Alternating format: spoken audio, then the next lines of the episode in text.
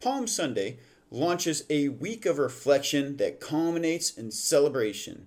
And this week starts off with the beautiful picture of Jesus entering Jerusalem riding on the back of a donkey.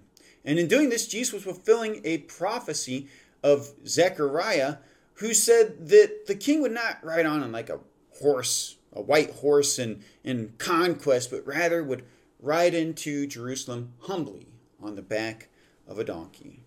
And we love the scene of the people all standing and worshiping and praising and saying, Hosanna, blessed is he who comes in the name of the Lord. The people were excited to receive their long awaited Messiah, and yet their hearts were not fully prepared for him.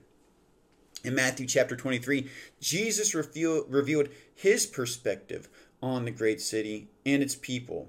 In verses 37 through 39 of Matthew 23, he lamented, Jerusalem, Jerusalem, you who kill the prophets and stone those who sent to, sent to you. How often I have longed to gather your children together as a hen gathers her chicks under her wings, and you were not willing. Look, your house is left to you desolate, for I tell you, you will not see me again until you say, Blessed is he who comes in the name of the Lord. It's a scene of remarkable sadness. Jesus knew that the same crowds that were shouting, Hosanna, Hosanna, at the beginning of the week, were going to be shouting, Crucify, Crucify, by the end of the week. In fact, in John chapter 2, Jesus reveals that he knew the hearts of people and he because that he would not trust himself to any individual because he knew the hearts of men. And so you cannot please God with just lip service alone. God is pleased through a true and sincere heart. So, as these people were chanting and celebrating, he was already aware that a plot was unfolding to end his life. Because before he had entered Jerusalem, he did something that was absolutely amazing, that was a catalyst for all the evil that was about to unfold. In John 11, there's a detailed account of what happened. But to save you some time, I'm going to go ahead and tell you what happened in John 11. It all started when a friend of Jesus by the name of Lazarus fell sick. News reached Jesus about this, and his disciples wanted him to go to his friend to heal him, but Jesus actually refused. And when it was time, he gathered up his disciples, took them to Judea, but then he had already informed them that Lazarus had passed away. The scene is amazing, not only because of what he did, but because of who was present there. So he got there, and who's there? Well, for one, certain religious leaders were there. And so already Jesus in trouble, so to speak. You know, there's dan- an element of danger with what he's doing. But there's also two very important characters Martha and Mary.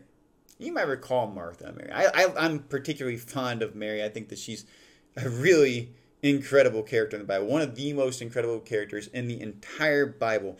And to give you a refresher, Martha and Mary, who were they? Well, one, they were sisters. They were Lazarus's sisters, and you might recall them from a certain story in Luke chapter 10. in Luke 10, you might recall that uh, there's a scene where Martha is working away in the kitchen. She's really busy because Jesus is there, and she wants everything to be perfect. And it's not normal for women to be out hanging out with the men as they're reclining. Normally they're busy and they're working, they're preparing stuff. And uh, Martha gets a little bit irritated with her sister Mary. Mary was not helping her. Instead, as Jesus was teaching, she was sitting at his feet and listening to him. So Martha thought, oh my goodness, my sister, she's being so lazy. So instead of talking to Mary about this, she kind of nudges Jesus. Hey, hey, Jesus, don't you think that uh, Mary should be with me in the kitchen, helping to uh, make this a good experience for you? And Jesus' response is incredible. He says that Martha, you concern yourself with so much. You're so worried about all this.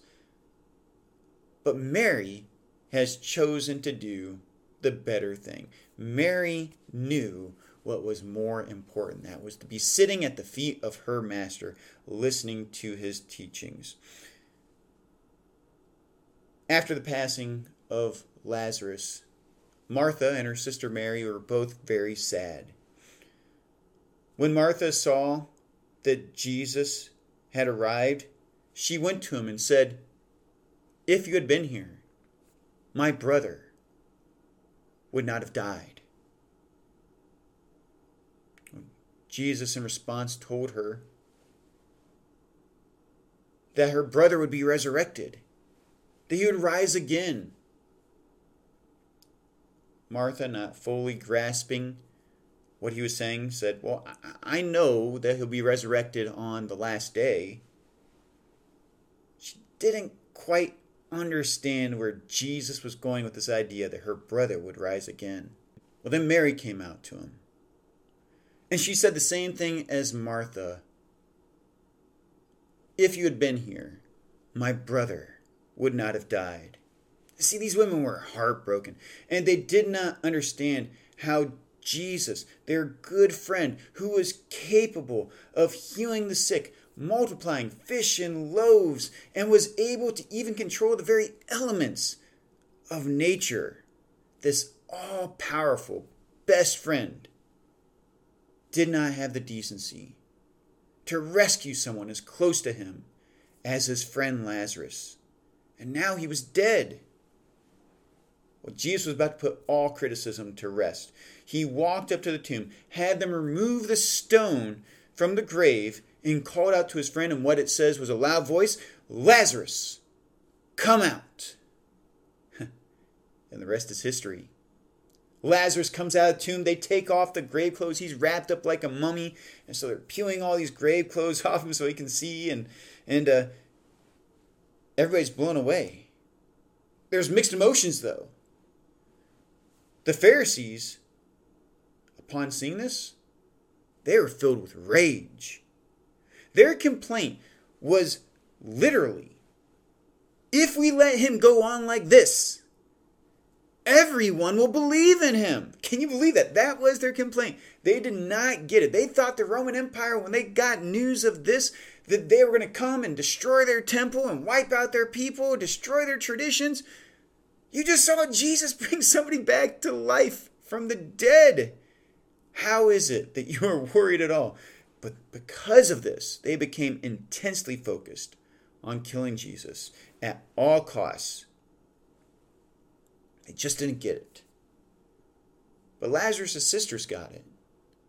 And even though they're overjoyed by what they had seen, I suspect it may be a lingering sense of shame as well for having doubted Jesus. Now imagine this next scene described by John. Jesus and his disciples went to a dinner that was actually intended to honor Jesus. Now, I, I wonder to myself right now because I'm thinking, you know, maybe this was not originally intended to be in a, a, dinner in honor of Jesus. Maybe this was supposed to be the dinner that followed the funeral of Lazarus. I don't know. I don't know how the culture was exactly back then with these sorts of things, but maybe this was supposed to be in honor of Lazarus's life that had just passed. And yet, who's there? Lazarus. Lazarus is at this dinner, as well as his sisters Martha and Mary. And once again, you have the scene, the kitchen. Mary's in the kitchen with her sister Martha, working away this time, taking care of whatever responsibilities they had to their guests. She had yet another moment of brilliance. She had a perfume called nard. Now, I just learned that this perfume was made from a plant that's found somewhere in the Himalayas. Very rare plant. And they said that it, that is that it costs a year wages to have this kind of perfume. So think about in your terms. This might be 20, 30, 40, 50, maybe a $100,000 in value. A year's wage is what we're told. Well, after a moment of reflecting on what Jesus had done for her and her family, by resurrecting her brother Lazarus in a spirit of absolute brokenness and humility. She took it into Jesus and anointed him with it. and as tears flowed from her eyes, she wetted his feet. She then unbound her hair, which, by the way, that's something very unusual in this culture, is for women to let down her hair in front of women, because normally they have it bound up and they have it covered. She let it down and wiped Jesus' feet with her hair. So I tried to find out where on earth does this all come from? Wetting somebody's feet with your tears and wiping their feet with your hair. And I don't know that Mary even understood what she was doing at the moment. I don't think that she even got it. It was just an act of spontaneity, but she was acting in a way that was 100% appropriate in response to what Jesus has done. The lowest form of a servant, using their own tears to wet somebody's feet and wiping their feet with their own hair. And by the way, remember that scene with Lazarus and when he came out of the tomb? Before they moved that stone away, they said, No, you can't roll the stone away. The body's been in there for so long. If you move that stone, the whole place is going to smell because the odor from his body. I suspect that maybe this perfume they had, maybe it was in, originally intended to anoint Lazarus. Think think to after Jesus was killed, and we see that the ladies arrive later to anoint his body, to prepare it with spices and all that, preserve it, um, and to get rid of the odor. Um, well, right here they have this very expensive perfume. And what does Mary do with it? Well, she anoints Jesus with it. And Jesus even says that she has done this prepare me for my burial. And so I wonder if maybe this was intended for her brother Lazarus. But Jesus interrupted those plans. And so instead of using this to get rid of the stench from her brother's body, now she's using it to anoint Jesus and prepare his body for burial. What she did was right, it was good, and one of the few forms of pure worship throughout all of history. In fact, Jesus said, wherever the gospel is preached, so will this woman's message, so will her act of love be preached as well. Somebody else was there, though Judas. And when he saw this perfume being poured out on Jesus, his heart sank, not for any good reason, but because he sees that they could have sold it and given the money to the poor. At least that's what he said. The truth was, his heart sank because he was the treasurer. And if they sold that perfume for a year's wage, it would go into the treasury. And Judas was stealing from the treasury as the treasurer. And so, after he rebuked Mary for what she had done, Jesus turns and rebukes him and praised Mary for her selfless act of worship. It was after this event that Jesus entered Jerusalem, received with royal welcome. Judas then went to the Pharisees and made a deal with them. Perhaps this event at this house was the final straw for him as well. The Pharisees were now totally fed up because of the miracle Jesus performed on Lazarus. And in this week, Holy Week, we would see Jesus clearing the temple, teaching his disciples, debating the religious leaders, and ultimately being crucified. And before he was crucified, he would eat the Passover meal, one final feast with his disciples before Judas would betray him into the hands of his enemies. So we take this week as a holy week to remember all that Jesus has done for us. He came into this world, He lived among us, He took upon our sins, died on a cross, and was buried in a tomb. had the story ended there, it'd be the worst tragedy in all of human history. And yet, this tragedy became a triumph. For we know that although Jesus was killed on a Friday, he would be raised to life again on a Sunday. Let us remember the goodness and the power of our God. I'd like to thank you for joining me for today's sermon. My name is Bill Seng from Faith Presbyterian Church. You can join us on Sunday mornings at 10:30. Please don't forget to like, share, and subscribe.